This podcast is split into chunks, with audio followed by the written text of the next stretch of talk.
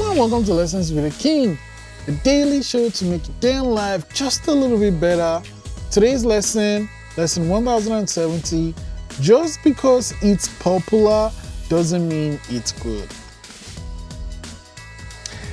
Just because it's popular doesn't mean it's good. Simple. I mean, we, TikTok, Instagram, all these things, we think, you know, the person has so many likes. When uh, COVID was like, you know, neck deep in it, people were just spreading some bull on social media and it became popular.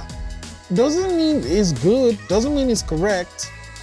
Popular is not always good. Prompt 1070 was something popular, but I don't believe it's good. Ah, so many things. Lesson 1070 just because it's popular doesn't make it good. I'll see you tomorrow.